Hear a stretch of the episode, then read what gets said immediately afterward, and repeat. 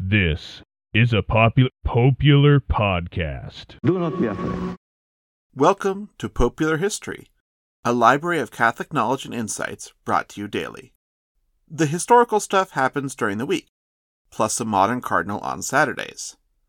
Sundays, we'll take a little bit of a break by covering some related topic, often as part of a multi part Sunday series. Today is a Sunday, and we're continuing our efforts to condense and summarize the classic long form content of popular history, what's now the solemn high pod that we do on or near solemnities, into three to six minute chunks suitable for the new daily crowd. These summaries have about a tenth of the runtime of the originals, so if something really grabs your interest, feel free to pope on back to the original episode. It's linked in the show notes for more in depth analysis and a whole lot more tangents.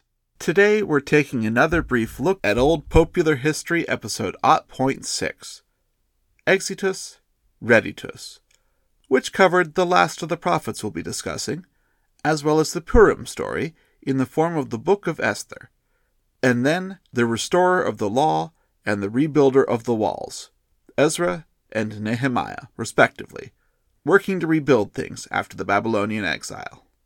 Walking through a highlight reel of the events that lead up to the Babylonian exile would be an episode in itself. And today, we're really mainly concerned with some of the literature that is centered around the exile, rather than the exile itself. But let's do a little recap.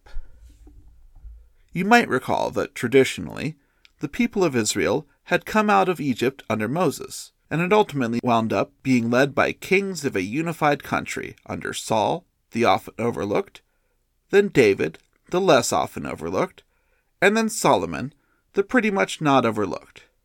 The kingdom would split in two not long after, with the larger north forming the kingdom of Israel, which fell to the Neo Assyrians in the 8th century BC, and the smaller southern kingdom of Judah, which is our focus today. Skip ahead a bit, and after a 30 month siege, in 587 BC, King Nebuchadnezzar II of the Neo Babylonian Empire destroyed Jerusalem and, most notably, leveled the temple, the first temple that King Solomon had traditionally built, and he carted off a great many of the Judeans to Babylon. By this point in our timeline, we're getting the broad outline of events, basically confirmed by archaeology, which is handy. Now, the book of Daniel is set during the exile, and it features Daniel, as a servant of King Nebuchadnezzar who comes to the king's attention via his power to interpret dreams. It's a story very reminiscent of Joseph and the Pharaoh of Egypt back in Genesis. The dream interpretation drops very strong hints that suggest to modern scholars that this was a much later work than the text presents, most often dated to the time of Antiochus IV Epiphanes, though you'll see a number of various interpretations as the text is intentionally vague, and in the end, Daniel takes something of an apocalyptic turn, making it a favorite of those looking for signs that we're living in the end times now. Of course, the most famous story from Daniel is Daniel in the Lion's Den, where he's set to be executed by a figure called Darius the Mede, a successor to Nebuchadnezzar not otherwise known to history. The dramatic twist is that King Darius doesn't actually want to execute Daniel.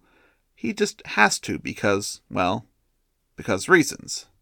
Yet Darius is in luck, and Daniel is in even more luck, because miraculously, the very hungry lions decide that they won't eat Daniel.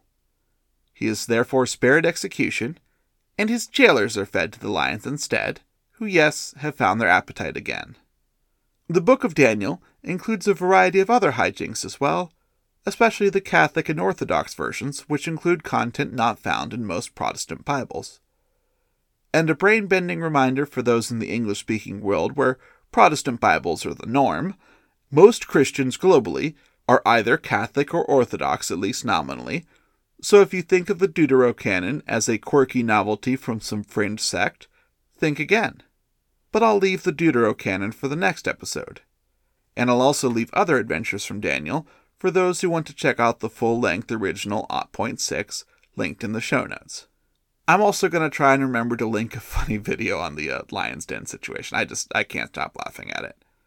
Anyways, the Book of Esther is the story of another king during exile times who winds up being mean kind of against his will when King Ahasuerus is tricked by his servant Haman into allowing an irrevocable decree calling for the extermination of Jews across the Achaemenid Persian Empire. Esther, a favored wife of Ahasuerus, makes him aware of the full situation and Haman's treachery, and Haman ends up being the one executed. Well, actually, Haman is one of many to die, because since the decree was irrevocable, which is obviously a great way to govern, the Jews were allowed to defend themselves against those who would have slaughtered them. Thousands die over nothing, it's a great party, and of course, Ahasuerus goes down as a bastion of law and order.